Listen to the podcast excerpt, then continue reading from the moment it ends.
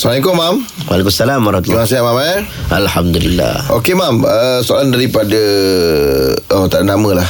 Okey, Mam. Doa saya ni, uh, bila saya berdoa, dia bahasa ni pekat dengan logat Kedah. Bukanlah bahasa Arab. Boleh ke, Mam? Eh tak ada masalah. Ah. Dia mu- mulut kita ni dia memang lidah kita ni macam tu lah terikut-ikut kan. Ya. Qul ya ayyuhal kafirun la a'budu wala. Kau tanya orang mana? Ah. Kita. Ah. Kadang-kadang kita dengar bacaan tu kita dengar macam dia terikut-ikut. Iza ijajul jilatil ardu jiljala.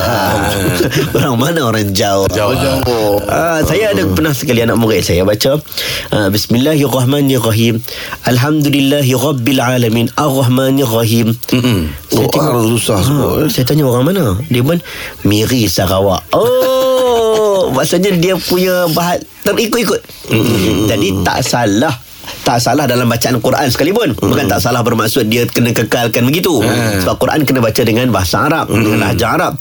Ha, Cuma Kalau dia, dia tak boleh dah sangat Dimaafkan. Apatah lagi berdoa? Ah. Berdoa kalau jangan cakap uh, Bahasa Arab silap. Hmm. Dia doa bahasa Melayu pun tak ada masalah Ah, uh, cakaplah bahasa Melayu. Kalau tak kerti bahasa Arab. Tapi dia nak cuba bahasa Arab juga kan? Nak cuba bahasa Arab juga kan?